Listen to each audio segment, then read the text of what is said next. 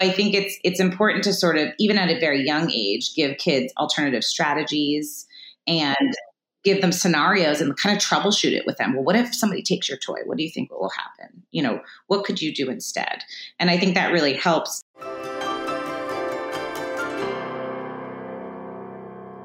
I posted a reel a few weeks ago about what to do when your child bites, and I was flooded with questions. Everything from my child bites other kids and even adults. How do we handle this? My toddler's biting when they feel anything, not just anger. Is that normal?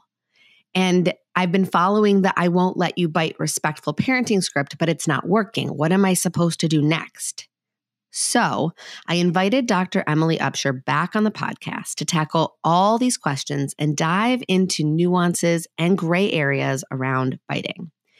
If you're a regular listener, you know Emily. She's the co founder of our joint practice, Upshur Bren Psychology Group in Pelham, New York, and she's a frequent guest on the podcast. The thing is, biting is not one size fits all. It can result from a variety of different emotions and unmet needs. In this episode, Emily and I will get into the most common reasons toddlers and kids bite, how to put on your detective hat to try to determine which of these is the culprit for your unique child in this unique moment, and how to respond in a way that addresses the root causes of this behavior. Hi, I'm Dr. Sarah Bren a clinical psychologist and mom of two. In this podcast, I've taken all of my clinical experience, current research on brain science and child psychology, and the insights I've gained on my own parenting journey, and distilled everything down into easy to understand and actionable parenting insights so you can tune out the noise and tune into your own authentic parenting voice with confidence and calm. This is Securely Attached. Hey, everyone. We are so lucky to have Dr. Emily Upshur back on the podcast to answer some listener questions. Um, one that has come up a lot was about biting. And we get a lot of questions about what do I do when my child's biting? I'm trying all the things I'm supposed to do and they're still biting. Help me. I don't want to I don't want my child to like not be able to go to play dates because they bite, but I also I don't know how to stop them from biting. Yeah, I think this is a really common topic, right? And there's two sides of this there's the kid that's biting and the kid that's bitten, right? And so I think it's a mm-hmm. really important aspect to sort of try to do this on both sides of that. One of the things that we often think about is, you know, what are the underlying reasons behind some of these things? What's going on? What leads a child to be bitten or the biter? And I think, you know, we can work on some of those underlying reasons and help parents to come to a little bit of a better understanding is it is it about um, you know emotional dysregulation is it about being able to express yourself verbally better? Is it about not being able to to stand up for yourself? Is it about not being able to put yourself in the right situations? So i think it's really important for us to sort of on an individual basis pick that through but some of the overall arching things we can do in the moment you know aside from the basics of staying really calm, setting a limit, not letting you, not letting a child sort of bite or do a behavior that's aggressive in that manner. What can we do after that? Right. And I always think of this as a two prong approach. The first thing is you've set the limit, great, job done, right? You've done a really good job at doing that. But how do you weather the storm of that limit? That limit might not look like okay great mom dad thanks for letting us know you know i'm I, am i am not going to bite anymore.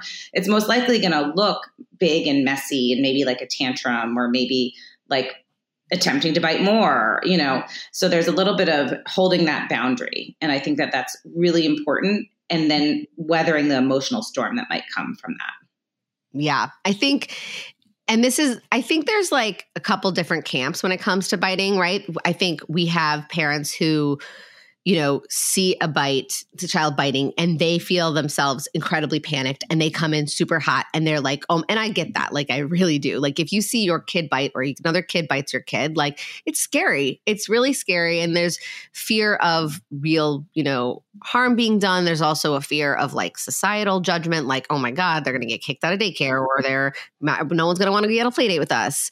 Um, and because there's this there's something really primal about biting right and especially in a post-pandemic age we're pretty sensitive to like germs and oral stuff, right? It's just it's layered with a lot of like visceral reactions. We it's it feels very prim, pri, like primally aggressive and it feels kind of really unsafe in a lot of ways. And I also think it's really important to help parents understand that children bite. This is actually developmentally appropriate thing. Is it okay? Is it safe? No. But do kids bite when they're upset? Yes. Certainly toddlers and even preschoolers if they're pushed to that breaking point. I would not be, you know, I it's not a call for severe concern. If it's a really big pattern, we definitely want to understand like what's going on. It's a sign, right? We look at it as like it's a bell that's being rung. And it could be that this is an isolated incident and our child just got so upset and so, had so few resources in that moment that this is what occurred. It could be that it's a pattern that they continually seem to find themselves engaging in this behavior when when they reach that point of dysregulation. And so we, that's one thing to first consider. Is this a one-off thing where they just got really upset and this just it happened? Is this their go-to way of expressing extreme frustration. Yeah, I, I mean, I think what's so important about what you're saying is there. There's, of course, you're right. This is this visceral response we all have to biting, but I think when we think about things, we think of that as an unmet need or an undeveloped appropriate response, right? And biting, while it's in its nature obviously aggressive, oral stimulation is also very soothing. So, is this a child's attempt at self soothing? Is this a child's attempt at self regulating? You know, is it appropriate? No. Do we need to sort of work on that area? Yes. But it's not totally uncommon. Right. And I also mm-hmm. think, you know, you brought up another interesting point of this like, is it self soothing? Is it, you see a lot of biting um, with kids who are sensory seeking, right? Which is something maybe you could talk a little bit about the distinction between like I'm just super super super mad right now and I can't hold my rage in and this is the way it's manifesting versus I'm playing with you and whoops a bit oops that felt good to bite whoop oh I did it again and and there's like I think there's a little bit of a different flavor in those two types of scenarios. Yeah, both are common. I think that and and you're right there there's a little bit of a different flavor to them. I think the the sort of sensory seeking piece is like a need for feedback from your environment. And so we see that with kids also in other sort of physical manifestations, leaning on other kids, touching other kids, you know, that type of thing. So I think it's, you'll see this in other manifestations, but it's the same concept, right? How do we set a limit and help the child weather that limit? And that might be about you know, it might not look so pretty when we do that, but we do have to sort of set that limit, even if it's a sensory seeking thing, right? Intentionality is important for us to understand as the parent or the caregiver. Like, is it sensory? Is it not sort of aggressively based or dysregulated based on dysregulation? But in the end, we and that helps inform us what to do after we set the limit, right? But in the end, we have to our first step, step number 1 is setting that limit, and then step number 2 is weathering the reaction to that limit being set. Yes. And then there's this other prong, which we'll talk about, which is how do we actually prophylactically prevent some things? How do we shift the environment? How do we help prepare a mm. child? How do we in cool moments build skills. So these are things that again, knowing the the source of the behavior will really inform that piece.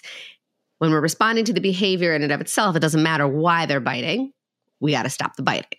And so what we often do, and this is what I always say to parents is first of all, first and foremost, we stay calm, which is super hard to do for all the reasons we've just talked about, but we stay calm because we also have to remember that if they're biting, they're dysregulated. And so we do not want to come in hot and pour gasoline on their fire. It will make it worse. So there's a couple strategies that I think are really important. The most basic one I always teach is to very calmly say, I'm not going to let you bite. No, we're not doing that. That's not safe. And I physically block or I move my body away. If they're biting me, I might say, oh, I'm set you down. Or if they're biting another child, I will get in between the two of them and I'll say, that's not safe. And if they can tolerate that alone and reconstitute, I'm just going to bodyguard. I'm just going to be present. If me setting that limit is not enough to keep them from wanting to continue to approach and hurt you know another child i'm going to physically remove them and say you're, you're showing me you cannot be safe right now. I'm going to move you over here. I'm going to help you calm your body down right? So that's sort of like step one. It's i'm super calm. I'm physically keeping you safe. If a child's already done the biting and the other child's hurt again i'm physically keeping them safe. I'm going to attend to the child who's hurt if it's just me make sure they're okay name what happened soothe them, address that. And then I'm going to go and I'm going to attend to the child who did the biting and I'm going to work on calming them. I'm not going to get mad at them. I'm going to sort of communicate my boundary. I think we get a lot of parents who will say, Well, I'll do the I'm not going to let you bite. And it's not working. It, they're still biting. And this, I think, requires a little bit of a uh, shifting the expectations of the parents in these circumstances. Sure. I think a lot of parents have this confusion around what is a sign that, that something's working, right? I've done the I won't let you bite, I won't let you hit, I'm not going to let you do this. I've held the boundary. And I think what a lot of parents expect or are using to determine whether or not they've been successful is is there regulation on the part of the child? Is there cooperation? Are they able to follow and respect the boundary that we've set? That's success.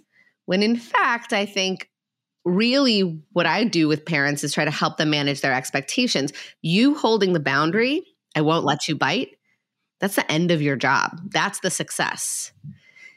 What happens after that could be really messy, really ugly, really a, sh- a whole shit show, right? The child could really lose. Child could really lose their. The child could really lose their shit after you have told them that they can't do this thing that's not safe and we're still going to consider that a success from a parental stand from a parenting standpoint you've held the boundary the child's had their big meltdown but they're but you're not letting them bite you're not letting them bite because you're physically moving your body away or you're moving removing them from the the proximity to the other child like they can't bite if they're not near anybody to bite. And that's that's it. That's the success. And i think a lot of then the work is outside of these intervention these heat, heated moments in the in the intervention of like stopping the biting is preparing environments and helping a child in these cool calm moments learn strategies for assertiveness skills, you know, walking away, getting help. But that's not something that you're going to be worried about in the moment of the biting. In the moment of the biting, we're just physically preventing them from biting. And that's it. That's we've done our job. I mean, the way I think about it is exactly your point. There's two, there's a two prong approach. One is the in the moment, and it's sort of I call it weathering that wave, like weathering that storm. And the skill that we're teaching parents is really to build your tolerance to that. Like you set a boundary, and you have to build your tolerance if there's a response burst. Right? If there's a big reaction, we expect it, we're ready for it, and we are able to weather it. Right?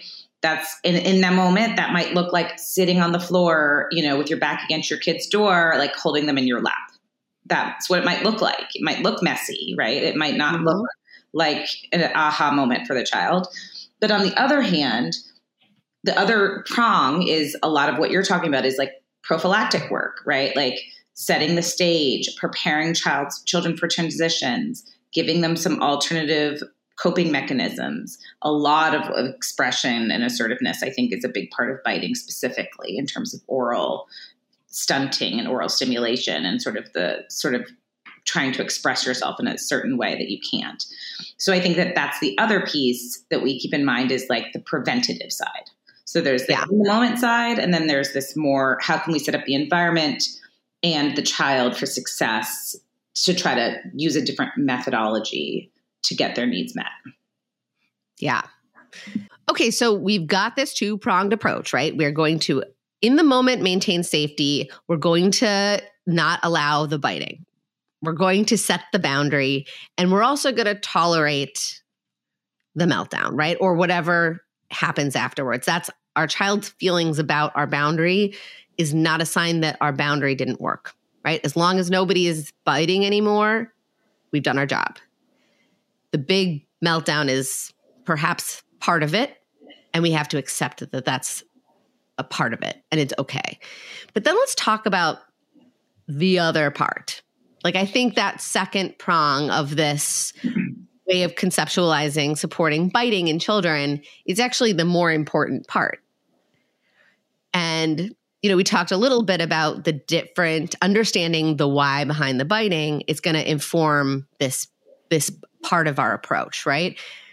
So let's talk a little bit like let's talk a little bit about strategies for if your child's sort of sensory seeking and the biting is coming a lot is coming up a lot in the form of like you know oral gratification or exploring their environment navigating social situations navigating overstimulation all that stuff.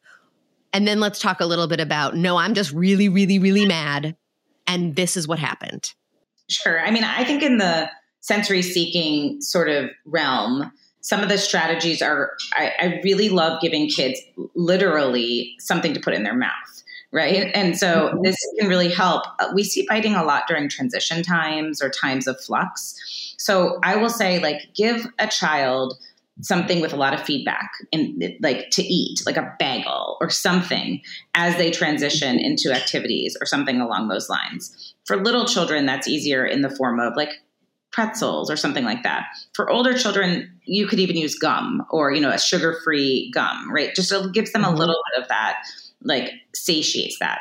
If that's not a possibility, you can give them some like oral stimulation basically before they you know they engage in in an activity so like give them something really tough to eat right before they go to school like a really chewy bagel with cream cheese you know like you're really trying mm-hmm. to sort of the the note is sort of like get it out, right? Like get that sort of need met and then allow them to engage in the activity that doesn't allow for that. Yeah. Um, I would say too, if, you know, just because they're, you know, some, and you got to know your kid's body and nervous system, but some kids, it's like oral, uh, oral stimulation is like the only outlet or that release for that kind of pent up, uncomfortable feel, emotional energy. Um, and so using oral oral input sensory input stuff is going to be the best way to go um, but we have to remember that like not all of our sensory input has to be matched up right? If my kid is biting it might be that they need we could we can kind of hit that release valve for them in other types of sensory input.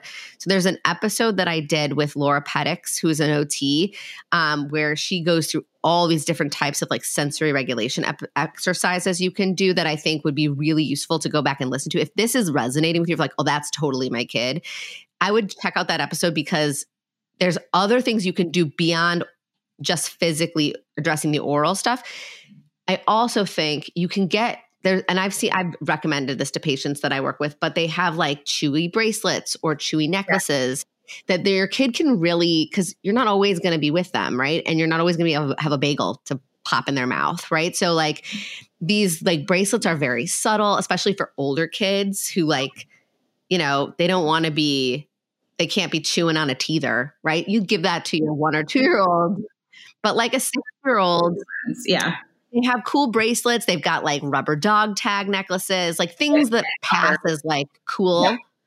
But also are things they could subtly put in their mouth. They also have like pencil toppers. So there are lots of cool stuff out there now for kids who need that sensory input um, that are subtle, but serve that same function of like regulating their nervous system.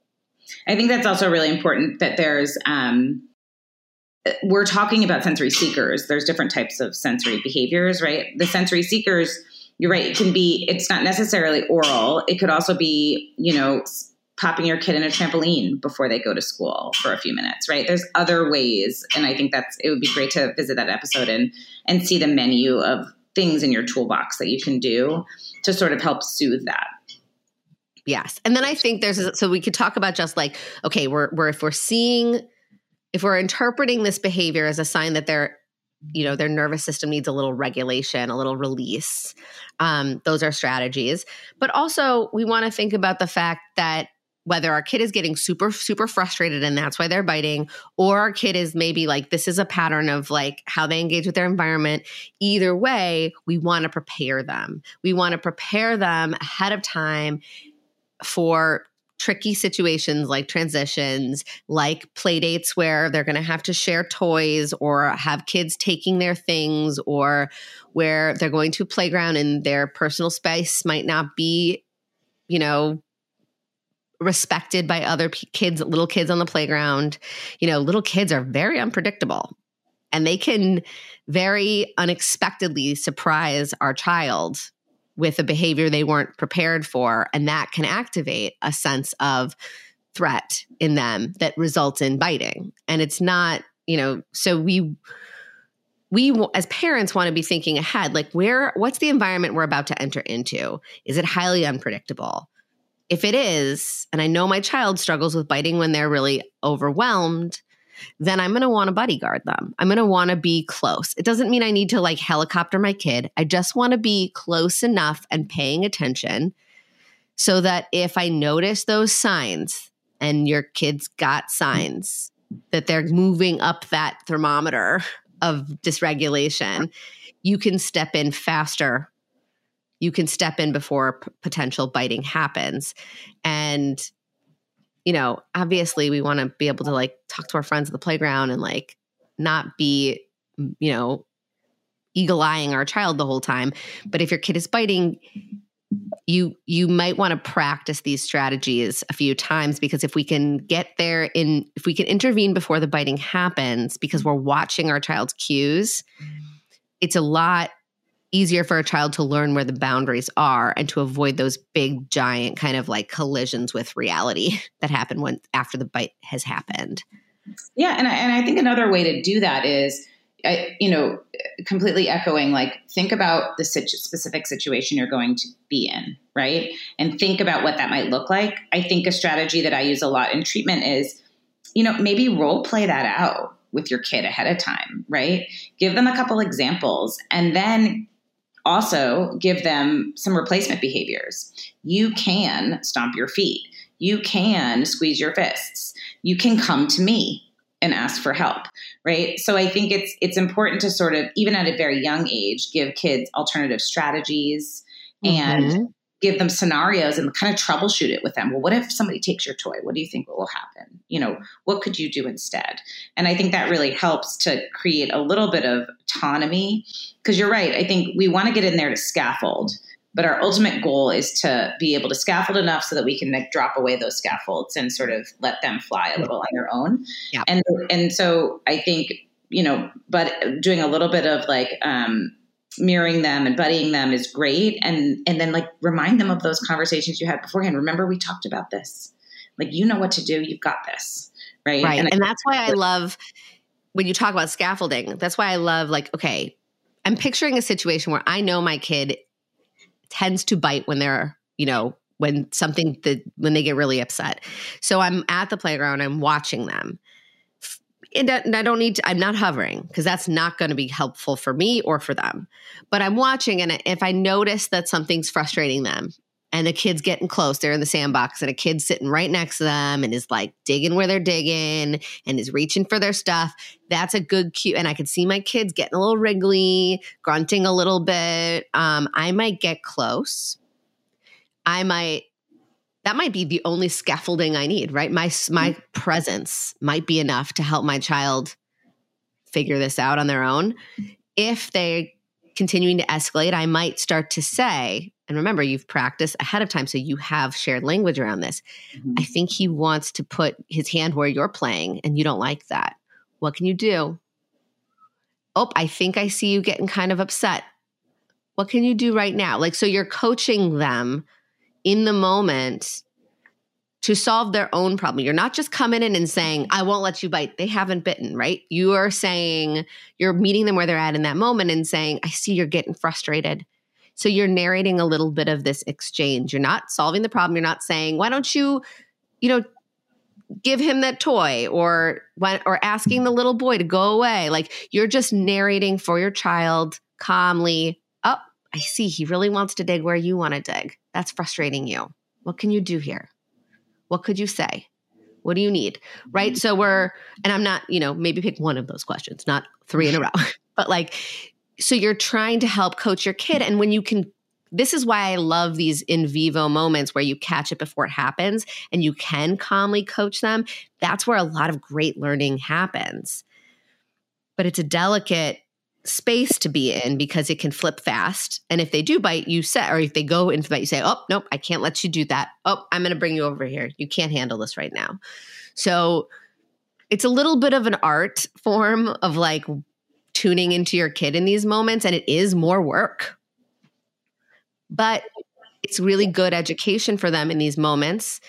Um, and it's more likely to reduce the instances of biting in the future.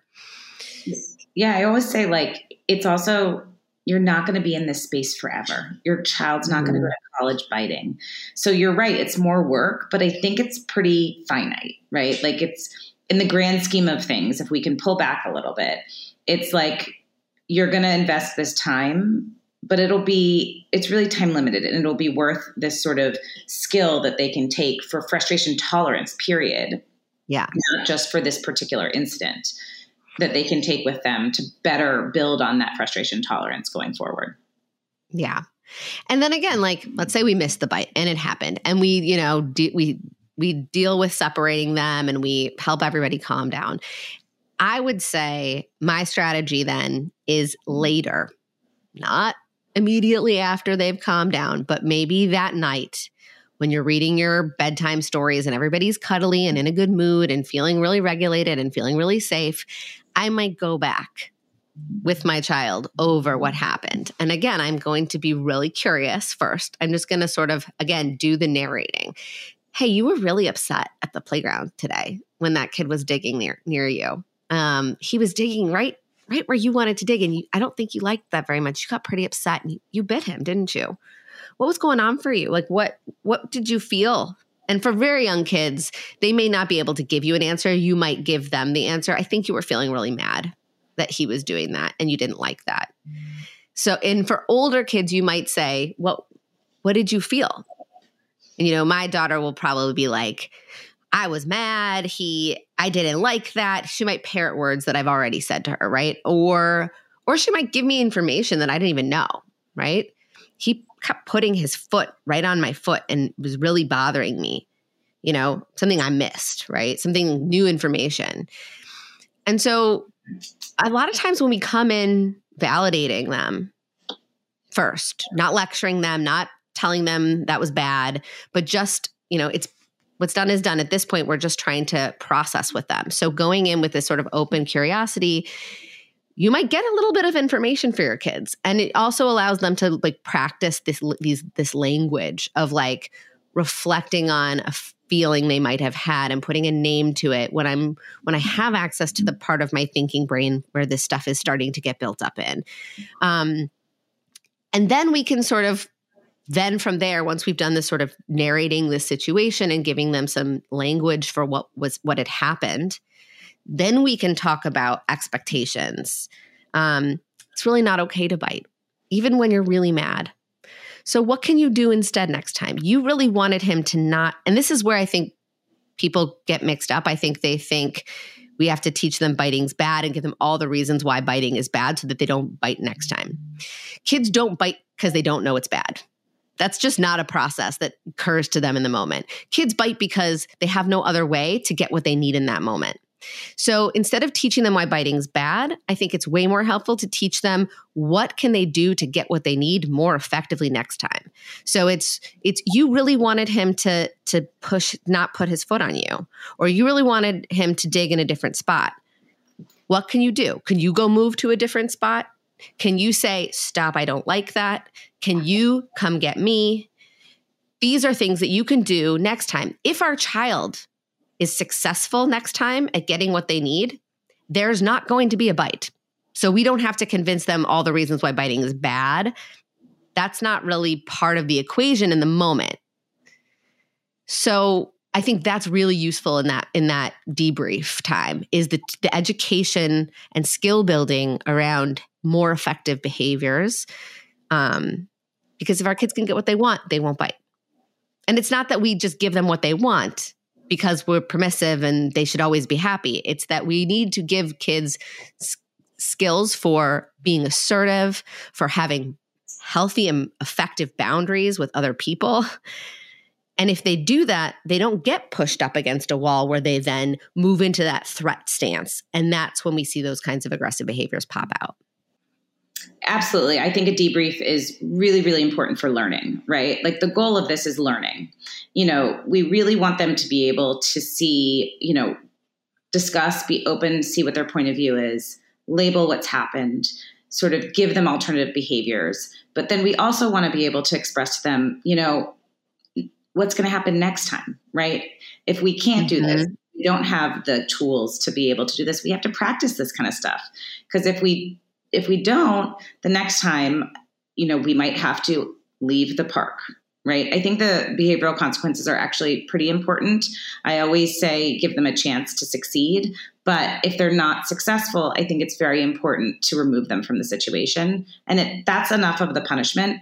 You don't have to have ongoing conversations after you've removed them, but you do want them to know the consequence is removal from the situation. That's the punishment right. in and of itself, sort of, right? I, I parents are always asking me, but then but then what do I say to them? Then how do I punish them? And I and I really want them to understand the behavioral consequence of leaving an event that you want to be at is the punishment or is the repercussion or consequence. The language, you know, is interchangeable.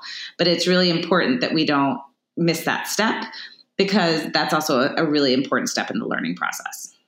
Yes, I couldn't agree more. And I also think it's very important this distinction that a punishment is the behavioral consequence, not our affect, right? We don't have to, we can take our child away from a park without being stern or angry or really, you know, animated. We could say, oh, you couldn't do it without biting. It's not safe. I've got to take you home now.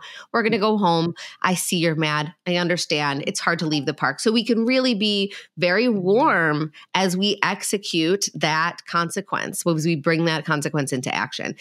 Um, so I think that's very helpful. So basically, what we're saying is, we're going to before we do anything before we even get to a situation where a child might be biting we're going to be thinking about our kids behaviors their patterns their vulnerabilities. We're going to anticipate times where they might be biting or might be vulnerable to bite. We're going to prepare them in advance. We're going to think about their sensory needs. We're going to think about their frustration tolerance. We're going to you know monitor closely from afar so we can scaffold. If they need us we can come in and coach in the moment. If we've missed it we just keep maintain safety and address the safety issue. And then after after it's all done when kids are calm when everyone's feeling safe connected we do the debrief which is where we narrate the situation. We offer alternative strategies. We teach ways for them to get their needs met more effectively next time. And then we introduce or let them know what the expectation is and what will happen if that expectation isn't met if you can't be safe, we'll have to leave the park. And that's it. That's it. You're done. And and it's like rinse repeat, right? You might have to do this a lot of times. Kids take a lot of repetition to learn new skills. And so we also that's another thing we have to have reasonable expectations, not just for what's an appropriate, you know, behavior when our children are really dysregulated and what's our job versus their job, but also how long this process can take and how many iterations of it might have to happen before you see a shift in the behavior. And that's okay you know, kids learn at their own pace. Thank you, Emily, for coming on. I think this is always just so much fun to do these um, Q and A's with you, and we'll see you at the next one. Yeah, so great to dive in.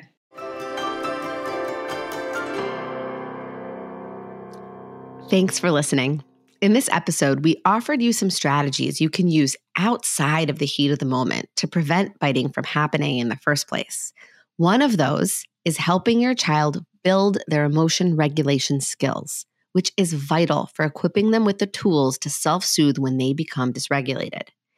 And that's why I created a free guide that teaches you fun and simple games you can play with your child that actually strengthens these skills. This free resource, Reduce Tantrums Before They Even Begin, teaches you five activities that will help your child strengthen important regulation skills like learning to breathe, inhibiting impulses, and calming their bodies. You'll know they're learning, but they'll just think they're playing. To download this and many other free guides, go to drsarahbren.com forward slash resources. That's drsarahbren.com forward slash resources. Until next Tuesday, don't be a stranger.